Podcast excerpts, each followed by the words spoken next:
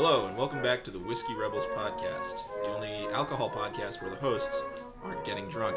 I'm Drew Brackbill, I'm Josh Evans. And I'm John Nelson. and today we have a special guest with us. Hey guys, I'm Dylan White. Dylan, White. He's here to talk to us today about uh, the history of alcohol in early Mesopotamia and uh, Egypt as well, I think. And uh, he's he's brought along sort of his own notes, so this is going to be a little bit more improvisational, probably than our other more heavily scripted dialogues. But uh, take it away, Dylan. What do you what do you have for us today? yeah, I'm definitely making this up completely as I go right now. You'll fit in with the rest of the episode. You and most historians. yeah. Fantastic. I mean, that's that's how science works, right? Yeah. Absolutely. Yeah. Uh, no, okay. So like, um, uh, one of the things I'm really passionate about, fascinated by, is Mesopotamia and Egypt, and their beer is really interesting as well. Um, you know, they kind of kickstarted that whole agricultural revolution and stuff. So you know, like we have bread and stuff because of them. Um, so yeah, um, the reason why Mesopotamian and Egyptian beer is so fascinating is because it was very important to their politics and also their faith and religion and culture and basically the entire way that they organized their society. Um, So kind of like today. Exactly. Uh, it's no, actually when researching this, I was like, I was thinking, oh God, this is exactly like today. we just they just cut out money and just did beer, but otherwise, exactly the case. Um, but so beer really begins in that area around the same time that agriculture begins, which is around nine thousand years ago. And there are some debates with archaeologists and um, brewers and stuff about what kickstarted the agricultural revolution. Um, generally, a lot of people have thought it was bread. You know, they discovered how to make bread from barley. And now a lot of people are starting to think that, well, maybe it was beer. That someone actually let some barley ferment for a little bit and then they really liked the results of that. Um, and then decided, well, we got to mass produce this somehow. And that's kind of how it went. Um, so by around like 950 BC, we start seeing like the really like the, the taking of agriculture and farming and beer brewing and stuff like really take off in the region of Mesopotamia, the land between the two rivers of Tigris and the Euphrates, uh, modern day Iraq. And then it takes an extra seven uh, it takes an extra 2000 years to get to egypt we start seeing that agricultural re- revolution lift off around like 7000 years ago um, but from there they really got a hold of it. And there's a really fascinating book by these two anthropologists. I forget the i forget their names but the book is called the 10000 year explosion which argues that alcohol had a significant effect on human evolution starting from this point. Um, one of the things they look at is the ability for the human body to process alcohol. And what they discovered is that the people that didn't have alcohol in their body, the, the ones that weren't able to process alcohol, well, they just died out really, really quickly. Um, and we've actually evolved to be a lot, since this point, we've evolved to be a lot more alcohol tolerant in the way that we process everything. So that's Um, what that's why like college students don't just die on the weekend.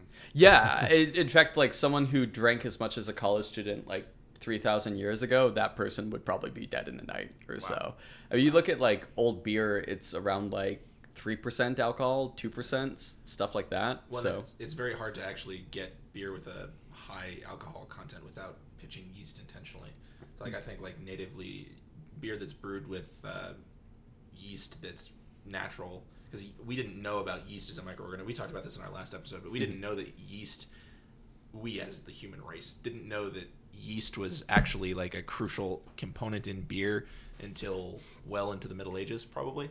So I would imagine that's probably why ancient beers were so weak, is that they were brewed with naturally occurring yeasts as, as opposed to pitching it for the higher alcohol content. Or maybe people back then just couldn't party hard like we do. Yeah, maybe they wanted a sessionable pale ale with some like, like a low hop character for kicking back. Uh, yeah, no, I, I yeah, well, I mean, we all know that Tutankhamun was a f- goddamn lightweight yeah. there. So.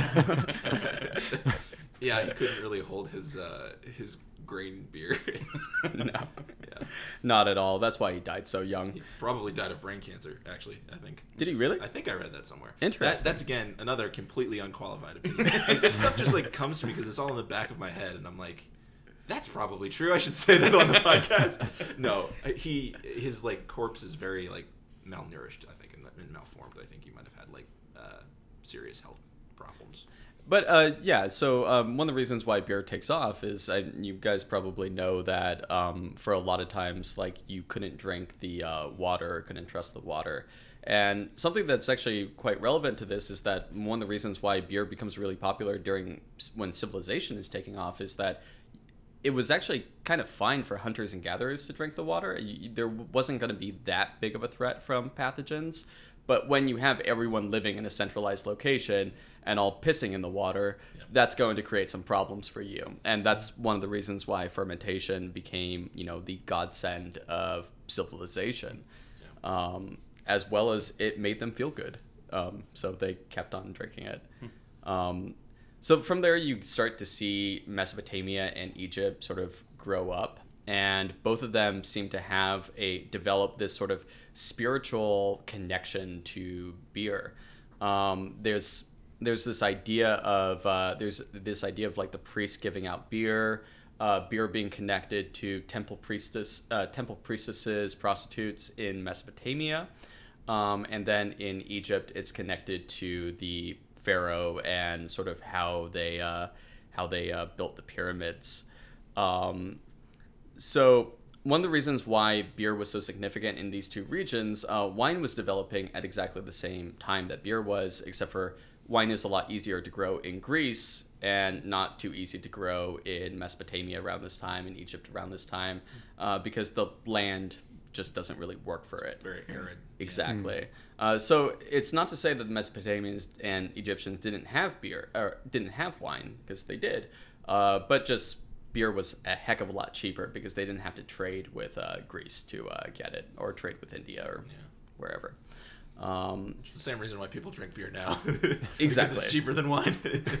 Probably. and because the grapes uh, that you grow in, at least on the East Coast, are like not not good.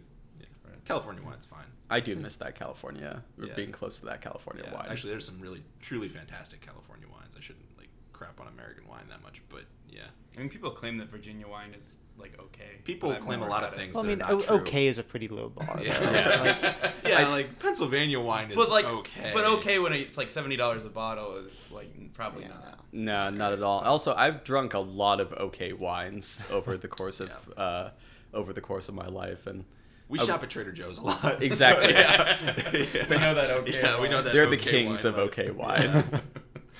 Yeah. They're they're the kings of awful wine too. Like I've, I've some- genuinely had wine at Trader Joe's that tasted like a like a tire. Pretty much Tasted like undrinkable. rubber. I Yeah. actually had a wine from Trader Joe's that turned into vinegar in two days. Yeah. Oh, wow. yeah. Two days. Yeah, two days. Jeez. Yeah, the stuff I buy usually turns into like vinegar within like a week.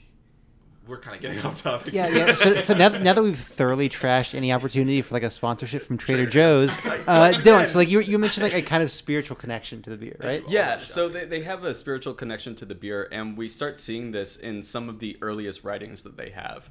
Uh, so when writing is first invented or first emerged, and we start finding these like written texts in like cuneiform or hieroglyphics, pretty much early on, the one thing that everyone is writing about is, hey, how can I trade and get some beer? Um, that seems to be like the one thing that people uh, are describing, really want. And then all of a sudden, we start getting these uh, religious texts, epics, what have you, about the sacredness of beer.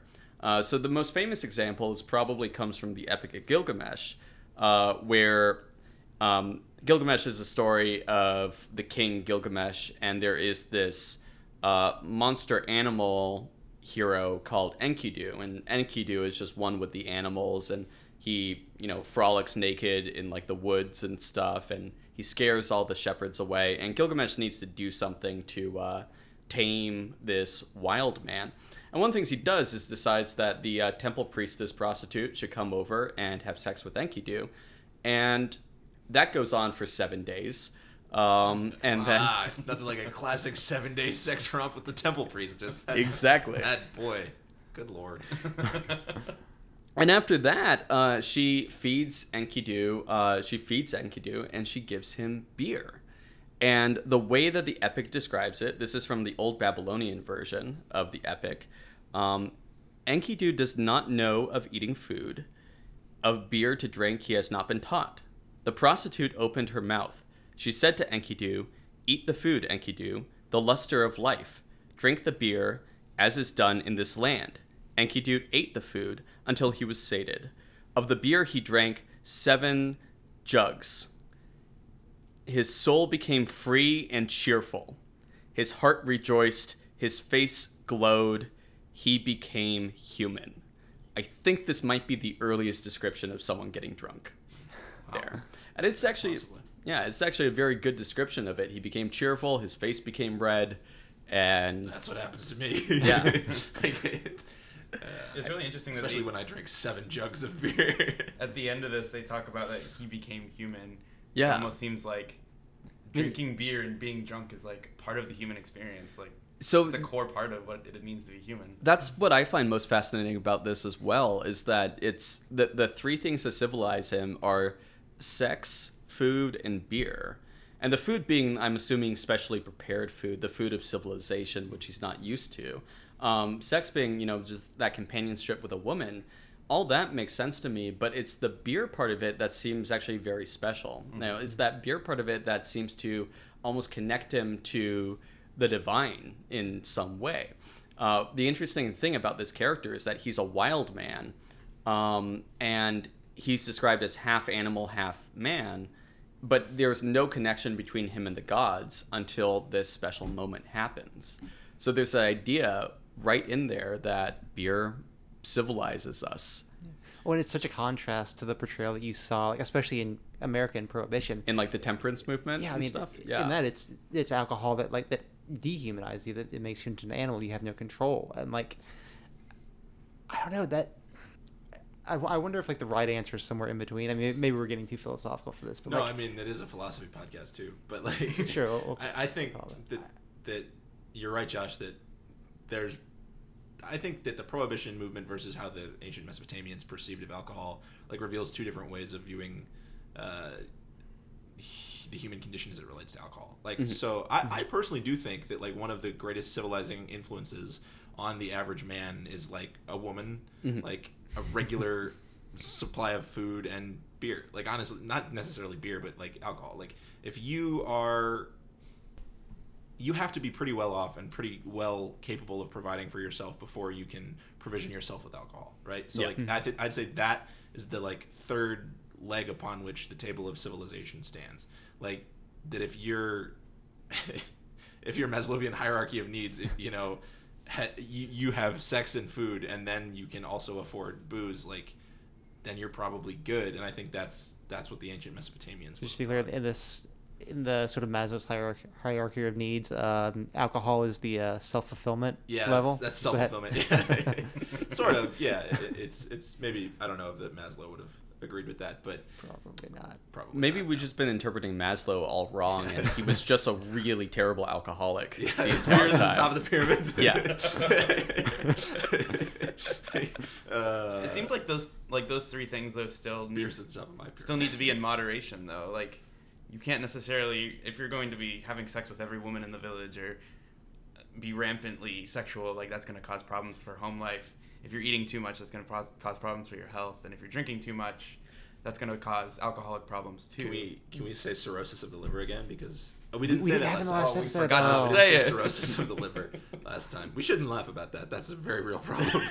But uh, Anyway, we promised our listeners something, and we we uh, we failed. we here at the Whiskey Rebels do not recommend that you over engage in alcohol. It's uh, but I definitely do think it's a it's a crucial element of, of civilization because, like you said, and and like you're like you you know like you say in your notes, uh, like every civilization has produced some form of alcoholic beverage Yeah. right? So why do we keep doing that as humans? Is it because we can't really drink the water if we're all together in a place? Which yes, it is because of that. Is it because it's really it tastes good and we enjoy it? Yes. And I think maybe there is like some third point there that it it, it increases social cohesion. It's the here in DC, you know, it's the social lubricant. Like Mhm. a bunch of awkward nerds from all around the country are here, and the only thing that makes the town run is like gallons of vodka and, and beer and wine at these happy hours. And I think there is some component there that like a, a alcohol is a not a crucial but a very powerful social enhancer. Absolutely. Well, you know the um, the ancient Persians when they were when they were working out, you know, a treaty after a war, they would generally, or when they had a dispute, they would generally resolve the dispute sober, and then during the day, and then during the night, they would get drunk and open up the dispute again to solve it again. um, and that was their way of uh, that was their way of Kind of maintaining that. like the opposite of write drunk, edit sober type. Yeah. Of Yeah. no, they they believe that you know what you landed on when you were drunk is probably going to be the best solution. I don't know if we should always agree with them, but It's certainly like the most generous solution. I think like alcohol is notorious for making people like more loose with their wallets. it does make me a Yeah. lot more willing to spend And money. Yeah, and maybe oh, more sure. honest. Yeah. Maybe more honest too. Yeah. After I've had a few beers in me, I'm like, you know what? I will get the entree. like that's that's, and I always go out and I'm like, I'm only gonna I'm only gonna drink beer. I'm only gonna drink a few beers at this pub with my friends, and I walk home with like a seventy dollar bill for like chicken tikka masala and you know like pot belly, pork belly, poutine, and everything. I'm like, why did I spend all that money? It's I think it's because even like one or two beers, you realize like, oh, you know what? Who gives a crap about this material thing? Like I'm enjoying myself and I'm able to like care more in the moment about my personal well-being than the well-being of my like bank. Yeah, I mean, it's, it's interesting because it kind of going back to that the, the writing the Epic of Gilgamesh. It's it makes you, I think, more open to sort of like kind of live in the moment and like sort of just sees the joy of life in a Yeah. way, mm-hmm. kind of. I was that that's a much better way of putting it than than what I've been saying. But yeah. And, and and to the point that we've been talking about about the whole idea of like, well, maybe maybe we shouldn't do this to excess or so. Um, that is the that is the part that the other main character of Gil, uh, Gilgamesh, the king himself, Gilgamesh, is struggling with because as a king, he is screwing all the women, launching all the wars to rival um, tribes, and drinking way too much over the course of the epic. And it's actually that bonding between Enkidu and Gilgamesh that tempers him. Wow. A bit. That is one of the central themes of the Epic of Gilgamesh is Gilgamesh's rampant alcoholism. And Yes. Like, the hmm. problems that he gets into because of his lack of impulse control. Yeah. So yeah. Oh. That, that is cool that the right like the ancient writers were like nuanced enough to realize. Yeah. Like, Yeah. hey, this is a good thing, but it can be a bad. Well, thing. people, I'm sure people have been getting wasted since like 9000 BC. So like it's, and it's it is can be unpleasant when you're like with someone who's extremely drunk and you're like not. Let me tell you drunk. something Yeah, about this and yeah. stuff. Yeah, that you know, I think there's there's probably an easy moral to be to be learned is like, hey, you never want to be the drunkest person in the room ever. Yeah. So Um, beer also comes back into Gilgamesh because uh, when Gilgamesh, um, after Gilgamesh and Enkidu have all their adventures, and as you said, those adventures are started by Gilgamesh being a reckless, drunken king saying, I want to kill this monster. I want to turn down that woman for marriage. I want to fight this bull of heaven here. Uh, after all of that goes on, which finally leads to the death of Enkidu, uh, Gilgamesh has this massive sort of um, sort of identity crisis. Uh, I mean, I, I suppose you could say like an existential crisis, uh, where he decides, I just don't want to die. Um, death is not something I want to do, and so he leaves his kingdom and goes on this journey and walks naked with a lion pelt around him um, into the uh, into the realm of the divine. You know, he chases down. He, he goes down the tunnel that the sun comes up in to get to this divine realm, which is a tavern. Um, and uh, heaven is just a bar, everyone. That's we've solved it. Exactly. heaven is, is is the bar from Cheers. like everyone's there. Everyone knows your name. Yeah. Yeah, and then uh, the um, the tavern keep- keeper, her name is uh, Siduri. Uh, she's the one who actually gives Gilgamesh the advice of, "Look, Gilgamesh, you're searching for an answer to death. You you want to live forever. Guess what? That's never going to happen. You're never going to defeat uh, defeat death. You have to accept life as it is right here. Have a beer." And uh, that's sort of uh, that's that's sort of she's the voice of wisdom in this epic before he meets the one man who does live forever, who then tells him exactly the same thing. Have like memento mori, might as well drink a beer. Exactly. Yeah. Basically. I mean, that's that's kind of funny that that's like still what we say to one another, like to, to comfort one another, like people in like times of grief. Like, I just want to go to the bar and have a drink. I'm Yeah. Like, and my friends are like, you know what, man? Like, nobody lives forever. Nobody's here on purpose. Everybody dies. Yeah, I mean, Come that's like- TV with me. like that's been like my default like response. Like if I if somebody that I'm friends with is like having a difficult time, I'll say, okay, hey, I'll take you out for a drink. yeah. So Yeah. It's just You know, because like that that like when when you have that friend who's having a difficult time, usually they don't want to talk about it Mm. until they have that like first beer, and then at that point, I know that that's what happened to me when I saw the Red Wedding. Is uh, I just I just didn't want to talk to anyone, and uh, The Lannisters send their regards. yeah. Um, so Gilgamesh isn't the only um, Gilgamesh isn't the only time that beer is mentioned in ancient Sumer in a sort of mythical text or something like that. Uh, they actually had a goddess named uh, Ninkashi, who was the goddess of beer and brewing. Um, and, oh, by the way, um, something before I go into Ninkashi, something that you might have noticed uh, from this, uh, be it Nakashi being the uh, um, the divine tavern woman or the temple prostitute, you might have noticed that the people that offer beer are always women in ancient Sumeria. Uh, that's actually because beer uh, brewing beer was considered uh, a was considered a woman's job in ancient Sumeria, um, and also in ancient Egypt as well. Uh, both of these were considered, you know, r- proper roles that women can have and hold in society um, if they didn't want to be housewives or prostitutes or temple priestesses or you know all that sort of thing. And actually, a lot of women were able to make a lot of money um, doing this, or well, not money in the way that we have money, but you know, they were able to trade beer for a lot of uh, a lot of things. They made a lot of beer, and beer was money. Exactly. Yes, actually. In, in a sense, they were almost like the, well, I guess, bankers. Yeah, they were the original wrong word. bankers. Yeah. Yeah. Um, yeah, brewers were actually the original bankers um, there. Um, but yeah, so Ninkashi was the uh, was the goddess of beer, and there's actually a hymn to her from around um, 1800 BC, uh, which we think is actually the oldest beer recipe that we have in this uh, in this hymn. Um, it goes, uh, and I'm only going to quote a little bit of it, uh, but it Not begins. gonna sing it for us. No, I can sing it if you want me to. Born of the flowing water, tenderly cared for the Ninhursag. This is exactly how it must have sounded. oh, absolutely in, Back in in the. English. Um, Yes. yes, so Yeah. There was probably like a lot more like ritual wailing and everything too. Yeah.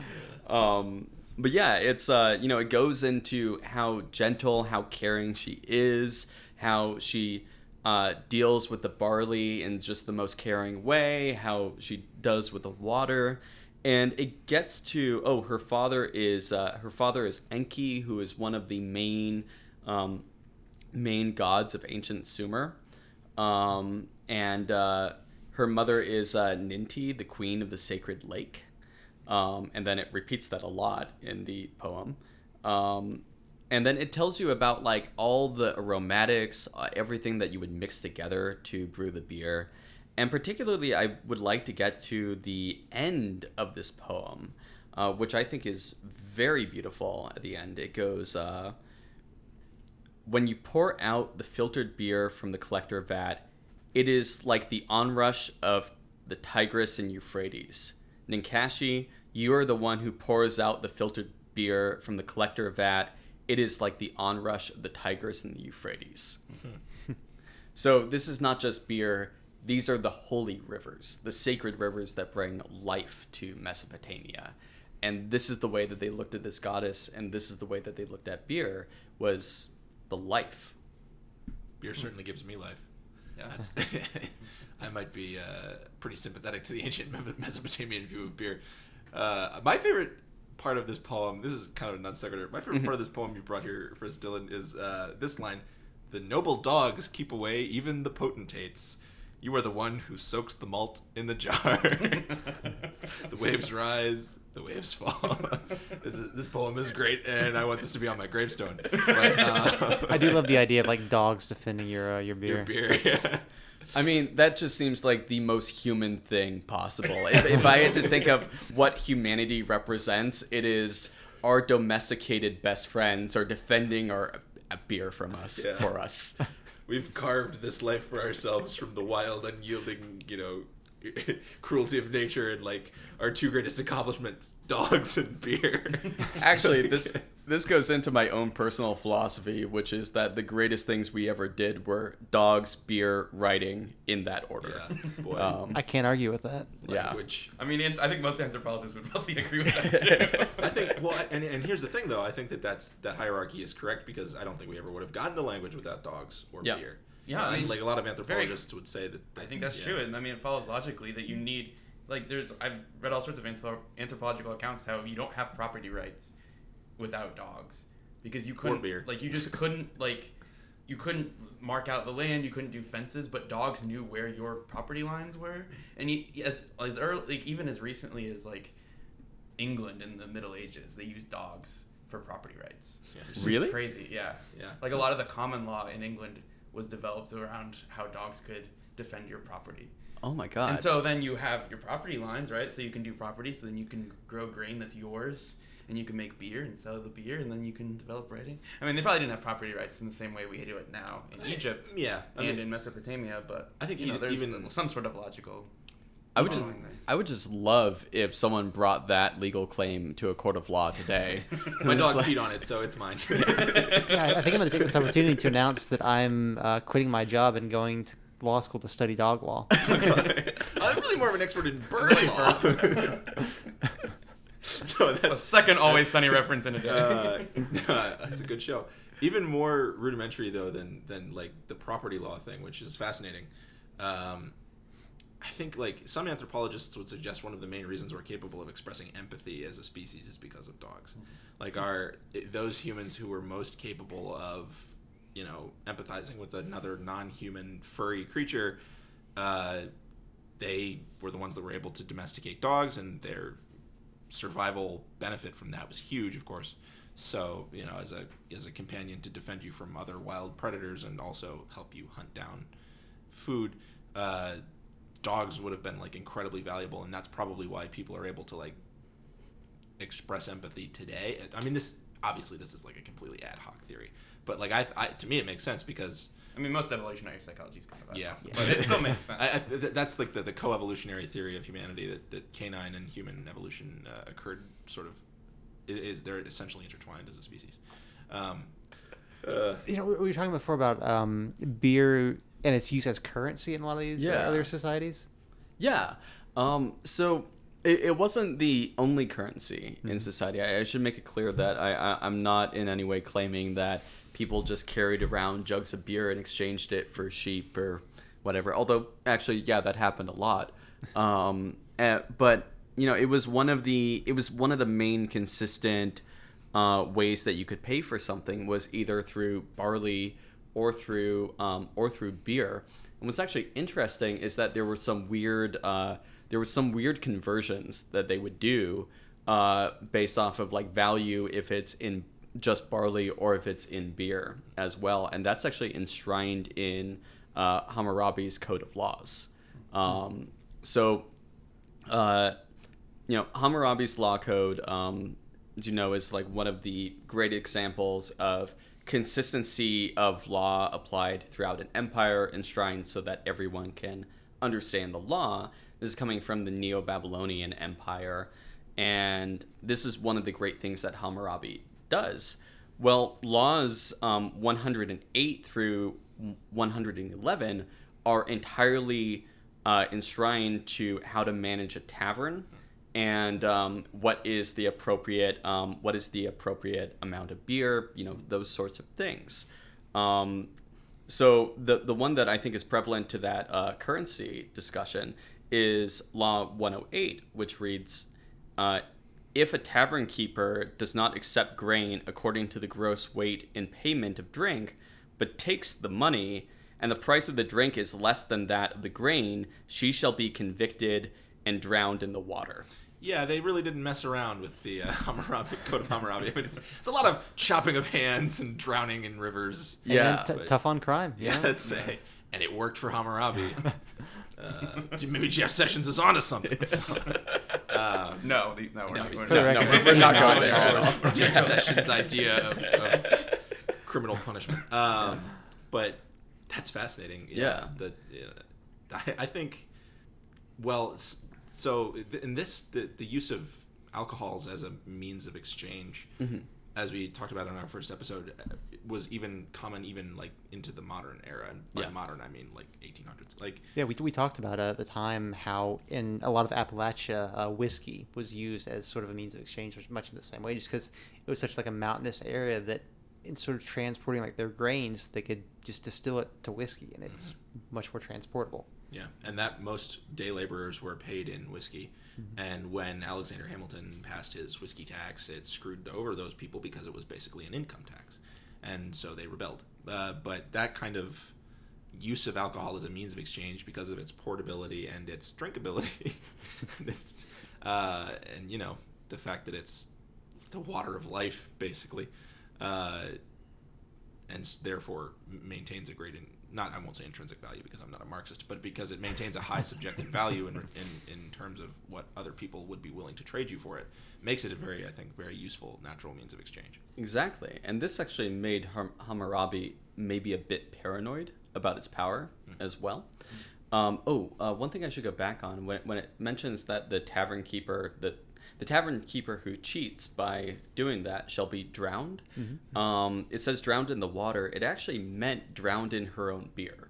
Oh, Um, shoot. Oh, wow. So there, there, there was a particular form of poetic justice to Hammurabi's uh, code. Of So I guess they're they're hand uh, hand for hand, eye for eye for eye. Uh, eye for an eye. Beer He beer. really for went with that. Yeah, Yeah, they weren't they weren't kidding Literally. Yeah. exactly.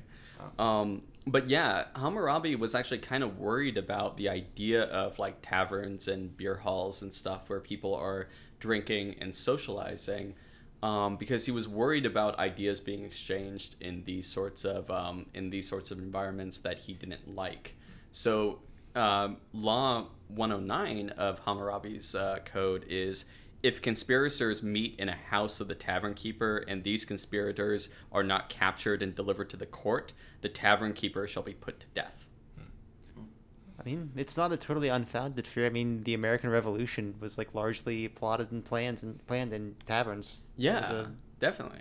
Um, and then shady things went on with like Christopher Marlowe's death in a tavern as well. And uh, um, oh, that's another situation that we should get in on is uh, whether Christopher Marlowe was a spy and whether he, you know, he, you know, he died in a bar when he was stabbed in the eye. But uh, um, gonna say unrelated. spy. Yeah. uh, Um, but that's like that makes sense though if you're a ruler, as Hammurabi was, who ruled with an iron fist, because that's how every ruler ruled, and kind of still how every ruler rules. Uh, you know, what Yeah. the state being the monopoly on force and everything. But that's that kind of makes sense to disincentivize people from allowing their taverns to be homes of sedition and, and rebellious ideas because hey if the king catches wind of the fact that people are plotting in your tavern and he doesn't get them he's going to get you so Mhm. that's you know were i a mesopotamian dictator i would pass such a law Was it's also interesting because it also kind of suggests the fact that you have control over your own property in in this way as well. Is that like you are Yeah. the tavern keeper is the one ultimately held responsible if people are conspiring within her uh, tavern yeah there. you're supposed to kick out those Yeah. ne'er-do-wells Yeah, they're they're they're unwanted. You need to send them straight to the court there. yeah Yeah. Um, now he, he wasn't. Yeah, uh, those two laws seemed very harsh to the tavern keeper, uh, but he also dictated out like how much how much grain the tavern keeper is um, allowed to have. Um, and it's through an interesting fraction of units. Uh, says if a innkeeper furnishes um, 60 units um, to drink, she shall receive 50 units of grain for the harvest. Um, I'm not quite sure how those conversions bear out, but it's interesting to see the fact that he's trying to he's trying massively to regulate this. Um, boy even the babylonians Yeah. uh, it it is sort of a, one of the oldest human tendencies i think exactly. to regulate things I like to, like So- to try to be in control. So if I'm understanding that, basically it was kind of try to put a, keep a cap on like how much they could serve. Is that effectively what that was? I think so. Yeah. Um, it, it was to have a cap on that, but then also, I, I, I, would assume that that sort of fraction of 50 units of grain, 60 units of drink Mhm. is kind of an idea of like maybe if it's, um, maybe if it's like 120 units of drink, then they would get like 100 Right. units of grain. I'm not quite sure how that was applied in practice. Mm. Um, and I, I, I would expect that like different tavern keepers would have like you know different arrangements and stuff considering like how big their tavern was or sort of things like that. But but yeah, it does seem like he was very concerned about regulating both alcohol and then also what was going on in uh, in the places that served alcohol as well. Yeah. Yeah, I, I they made us read the Code of Hammurabi in grade school, but I, I didn't realize it had so many like beer related laws in it. To be fair, it does have a lot of laws in it. yeah, These are huge. like yeah, five didn't, mean it- of they didn't make us read the whole thing. They just made us read the like a few sections of it. Like, yeah, like eye for an eye, yeah, that sort like of Hammurabi liked to punish Yeah. thieves by chopping off their hands and that kind of Yeah. thing. Like, oh my, wow, that seems so harsh in comparison to how we punish thieves by throwing them in jail for thirty years. You know, like, so you know, lose Yeah. a hand or thirty years of your freaking life. I mean, that's a question though. How many years of your life is your hand worth? I, I mean, five. no, I, I, I, you really can't put a price on dismemberment. I think, but at the same point, like you know, it, that was the illustration. I was mean, you also can't really put a price on time though. That's true, so, exactly, yeah. yeah. uh, that and that was the illustration. Like, oh, look how much more lenient our laws are in comparison to these savage Babylonians. But like, I think I'd give up my hand for five years. Second hand, I'd have to think about yeah, hard. If I, I would give, I would give up my hand for ten. I would keep a hand in Definitely exchange 10. for five. Yeah, Yeah. Like Ten's a it, if they time. were like, we'll put you in prison for ten freaking years, or we'll chop off your hand. I'd be like, take the hand, man. Like, So in, in addition, so in addition to the laws about how to regulate a tavern, um, part of the laws that Hammurabi includes about taverns and beer drinking is, I think, one of the first examples of laws for temperance in in terms of relating it to religion.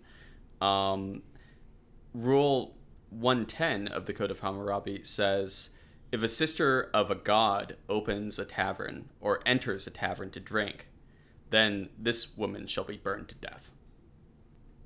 what? Yeah. a sister of a god. Yeah. What, what would have a sister of a god been? That So a sister of God would have been like a temple priestess Oh, uh, yeah, of okay. some sort. So this seems like the uh, the the beginning of that sort of whole separation of religion from uh, religion from alcohol. Yeah, and that's so. been a major theme throughout our discussions too. Is you have the whiskey rebellion had some religious context probably, and the prohibition certainly did, and The Reinheitsgebot, um, even the Reinheitsgebot yeah, had some sort possibly. of anti-pagan. Mhm. Uh, At what point did aspects religious too. conservatism, you know, when when people were worshiping beer goddesses, at what point did they start to say, "Oh, actually, religion and alcohol don't get along so well"? Yeah, That's maybe it was around the time of Hammurabi. Yeah. I think you can blame Hammurabi for that one. Yeah. I think it's coming back around. Like you know, modern uh, modern churches are like, let's have uh, an event at the bar, get all the young folks in. And I think that's I think that's a positive development actually. But Yeah. uh, you know, that is the, the that is another sort of thread that we've encountered in all of these discussions is that typically there's an element of religious conservatism that wants to uh, isolate alcohol from the human experience. I, I think that's interesting. But yeah, no. So like the Mesopotamia era wasn't the only era where beer was super influential. And No, no, and this uh, this probably brings us to the Egyptians, Mhm. uh, who were also really fascinating in this, and they had their own uh, they had their own mythology to beer as well. They had their own sort of uh, um, they had their own sort of ideas as like offerings to deities and stuff like that. Um, so beer pops up a lot in ancient Egyptian texts. It seems to be sort of a sacred beverage to them. Um, and there's numerous sort of scriptures in um, the um, pyramid text, the coffin text, the Book of the Dead, um, that describe a form of like what you would consider like a holy sacrament of beer, like to bring it to like a modern equivalent. Um, so, for example, there's this uh, this this quote from the uh, pyramid text that says, uh, "What people receive when they have been buried, their thousands of bread and their thousands of beer. It is from the offering table of the foremost of Westerners." Uh, Westerners in this capacity means uh, people have already died in Egyptian religion.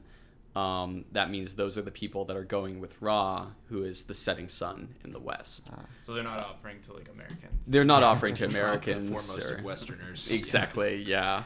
Um, yeah. It, it kind of means something completely different outside of the Egyptian religious context, which personally I think we should bring back. Um, I actually like that. yeah. It's Just you just kind of just say like, oh no, he, he went west. Mhm. I, I like that actually. Yeah. Um, and so, just like in Sumeria, uh, beer is connected to a few uh, deities in Egypt. Um, the goddess Hathor, um, and uh, one whose name I really feel uncomfortable pronouncing, uh, uh, Tenet, Tenenet. Um, Yeah. yeah. we'll go with that. Yeah. Yeah. Uh, Get it. Were kind of considered like the goddesses of beer. They'd be the um, Egyptian counterpart to uh, Ninkashi, the Sumerian goddess. Um, but then the one who in mythology brought beer to uh, to humans, to the ancient Egyptians, uh, was Osiris, uh, the uh, god of the dead.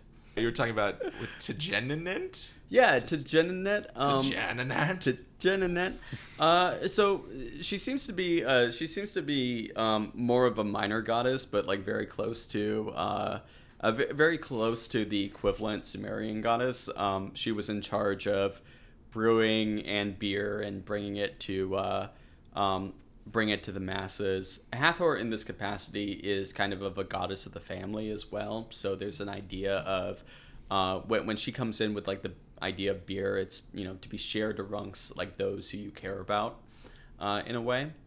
And um, then you get this sort of idea that beer is a family um, is is a family thing. So you would start drinking beer when you're around two, um, and you know from that point on, this is like a sort of daily occurrence of uh, consuming uh, of consuming beer. At least that's what we think. The archaeology is a little bit iffy on this part. Um, but I just love the idea of um, two-year-old Egyptians running around, um, you know, Cracking open a cold one. cracking open a cold one. Yeah, they got let, that like Milwaukee Light and stuff. I guess it was before we discovered National Bohemian. before, Yeah. we, before we discovered the uh, detrimental effects of alcohol in young minds. well, it's in, well maybe Maybe. maybe. So beer was um, oftentimes prescribed for a lot of uh, medical ailments. Um, it was often used for uh, constipation, coughs. Uh, there is one text that describes a beer enema. I don't know what for, but you know it was good. Yeah. Um, I I don't know if it did the trick for whatever it was for, but you know, I mean, I, I hope for the sake of whoever that was that uh, they lived a good long life after that. Um, but uh, then there's some other aspects of ancient Egyptian beer, which is quite shocking and fascinating. Um, so around the 1980s, there was an archaeological expedition around the area of Egypt and Nubia, uh, which unearthed a lot of a lot of bones, a lot of bodies, and within the bones, they found a tremendous amount of uh, tetracycline. And tetracycline is an antibiotic that we discovered in the 1940s. Um, so this is literally like you just dug up an ancient Egyptian tomb and the dude has a radio in it. Um, it, it is of that sort of like quality of just like this does not make sense in any way whatsoever. Um, Ancient aliens? maybe. No, I, I think it's kind of an interesting, like modern-ish parallel. Um, I know a lot of liquor was used in a lot of these uh, medicines and, and sort of snake oil Yeah. brews. Um, probably, probably less effective than the beer was. It seems like it seems like, you know, back then it maybe worked with these ancient it Egyptians. tetracycline in it, then yeah. Yeah. It, Whereas yeah. you know this is you know snake oil. Liter- this was the the origin of Like- snake oil. Hey, I mean, like, don't badmouth snake oil. It's how we got Coca Cola. So. There's that. yeah, uh, or like Winston Churchill's doctor like sent. Uh, we talked about this in the prohibition episode. Like he's he, you can't give him any less than like two. what was it like two two pounds of uh, whiskey a day or something? He he had a uh, pre- prescription for whiskey. Yeah. Yeah. yeah. I don't know. Like don't an know actual much it prescription for Yeah. Prescription from a doctor. Yeah. Yes. Because was- he was, you know, when he was in the U.S. Um, God, during was- Prohibition. Yeah. So he had to, you know, work ha- have a workaround. Yeah. Uh, You know, that's when we did medicine right. Yeah. It was like back in the days when you could go into a pharmacy and just pick up laudanum, as if that wasn't an issue at all. It'll make you feel better. Yeah. that's that's for sure. Oh, the good old days. Yeah, when they sold meth over the counter as a uh, as a pick me up. Yeah, Ah, Put yeah, cocaine in the drinks. in Coca Cola. yeah. everybody knows there was cocaine in Coca Cola. In the name. Yeah, it's it is. They never it took it is, out. Yeah. Guys, how did we go wrong? they, don't have real Coke in the Coca Cola anymore. What is this? I long for the good old days when you could buy opium in a store.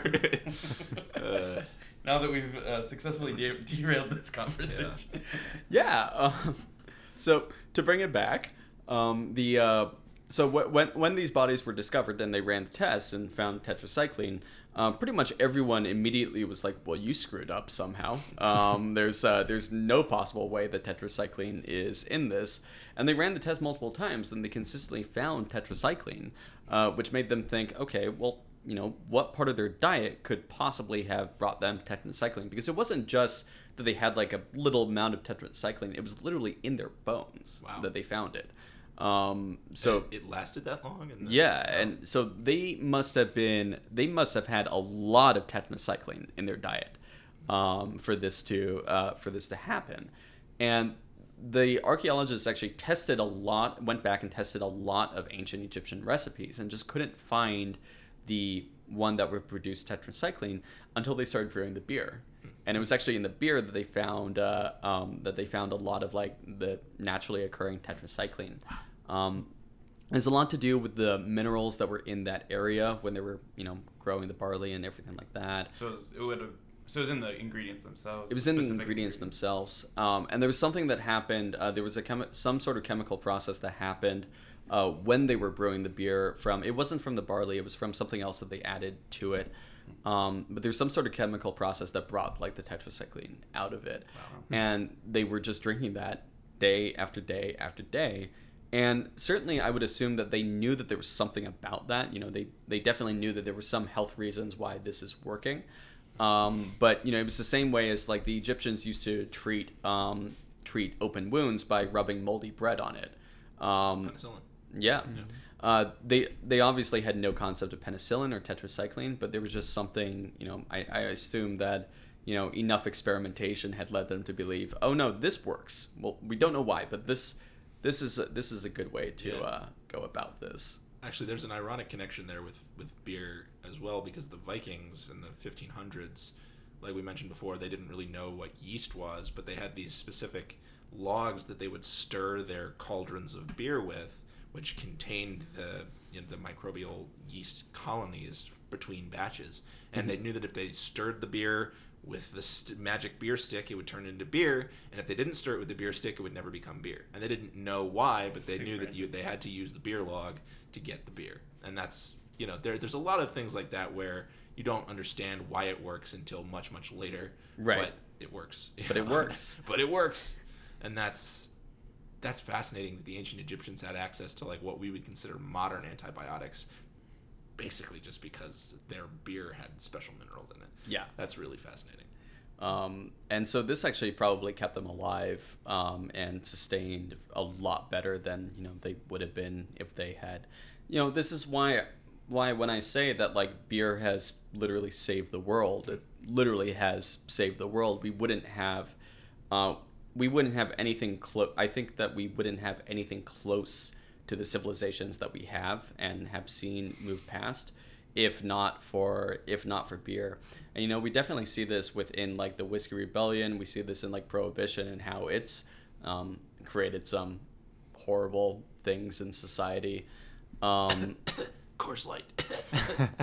did Coors Light come from well, prohibition? yeah, I mean, the, Well, they were one of the few breweries that survived Prohibition because they were able to go. Uh, in, in their case, they actually went to ceramics, okay um, and then you know once Prohibition was lifted, they were able to go back into business. when you said beer. they went to ceramics you mean like they manufactured ceramics, They yes. still manufacture ceramics. And they're still, like, the Of largest course, ceramic manufacturer company, of company ceramics. still makes a, a crap ton of ceramics. It's yeah, crazy. Yeah. Wow. But we we would say that the reason why America's beer tastes got so bad is because prohibition like It, it knocked out a lot of out small, good smaller beer breweries. makers. Yeah. yeah the that's ones that could probably afford true to sort of transition to something else in the meantime. Yeah. and then all was left was the big cost. All that was left were the big cost cutting, you know, big players.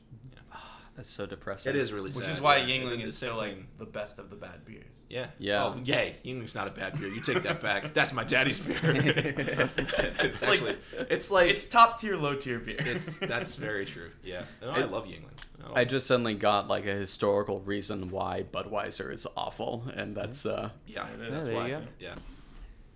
See, it's really interesting that like the ancient Egyptians had like, you know, one of the earliest forms of antibiotics, I guess, and didn't even realize it. Yeah. Um, but you know, I think when we think of Egypt, the biggest thing that we think of is the pyramids, obviously. Absolutely. Um, and beer had a role in that, yeah. Yeah, uh, yeah, beer uh, definitely did. So um, I think enough people now know that the pyramids weren't built by slaves, um, as the uh, as the Bible might uh, claim, um, but that the people who built the pyramids actually, you know, were workers that you know had their own had their own land, had their own uh, had their own food and stuff like that. And they were actually paid for uh, good work and encouraged to uh, build the uh, pyramids or whatever have you uh, through the pharaoh providing them with beer. Um, if you did good work, you would get around approximately a gallon of beer a day. Um, and you could just go through that, distribute that to yourself and your family. Um, and that seemed to be a pretty good unifying force through most of the Egyptian empire. Would have that Um, beer been used for drinking or currency or both? Uh, kind of both, whatever you really wanted to uh, use it for. I mean, obviously, it's you know, it's it's made for drinking, and uh, I think as we've covered, there were tremendous amount of nutritional benefits to drinking this beer as well. Um, but you could absolutely use it for currency if you have, because I mean, personally, I don't know anyone who drinks a gallon of beer a day. I hope I don't. Oh, they're looking at me. Yeah, for those of you who can't uh, see, I don't drink that much. No, you don't No, you I don't. barely Yeah. drink a liter of beer a day. I most days I, I will drink like one or two yeah. Cans of beer, maybe. So I, I assume that the gallon of beer was supposed to be either divided up between you and your Family, kids and family. yeah. You know, like the two year olds that just can't quite work the pyramid yet. Yeah. Um, no child labor laws back then. yeah, I mean, like you know, I, I would expect the two year old to like you know pull his weight as soon as he could, but two still seems a little bit young Yeah. for uh, that sort of stuff. They probably would have the children like doing repairs on clothing and Yeah, I'm sure they did house something. chores and such. Yeah. Um, but yeah, that's uh, that's kind of how uh, beer built the pyramids. Um, I think it became a staple of that sort of currency and stuff long after the pyramids stopped uh, stopped being built and long after they transitioned to you know the uh, Valley of Kings and different burial practices. Um, but that is a good way of motivating your workforce to this day is to provide beer whenever you uh, do good job. This is really uh, fascinating when we think about the sort of cultural implications of alcohol being from basically the very start. And this is something a theme that we've we've sort of had from the beginning that alcohol has had a big impact on basically every human's felt experience, Yeah. lived experience down all through history, and you know, from the people who were building the pyramids to the people who were you know, writing the Epic of Gilgamesh to Yeah. the people who were having their their hands chopped off in the time of Hammurabi. You know, these are some of the earliest recorded. Uh, these are the earliest recorded human human experiences, and they all have alcohol in them to some Yeah. degree. And uh, you know, I think it's fascinating that how deeply entwined that substance is with what we consider to be a, a well-lived life. Um, I, I don't know. I, anybody have any other thoughts, or do we want to end on that note? like booze is good, and, and Booze is great. I mean, I can't a dispute big it. Part of I- human humanness. Yeah. Yeah, um, I think that's been. I think that's our show for today. Uh, Dylan, thanks so much for joining us. Oh, Yeah, you're welcome. thanks, I mean, I think that we covered uh, beer, dogs, and writing, Yeah. which is kind of the uh, all that you need in life. Staples of human, like- human Yeah. Absolutely. A good book, a good dog, and a good doppelbock. we are consistent today. Yeah. All right, well, if you enjoyed the show, feel free to subscribe and share us. Uh, you can like us on Facebook as uh, the Whiskey Rebels Podcast, or you can follow us on Twitter at Whiskey Rebcast. This has been the Whiskey Rebels. I'm Josh Evans. I'm Drew Brackville. And I'm John Nelson. Enjoy our podcast responsibly.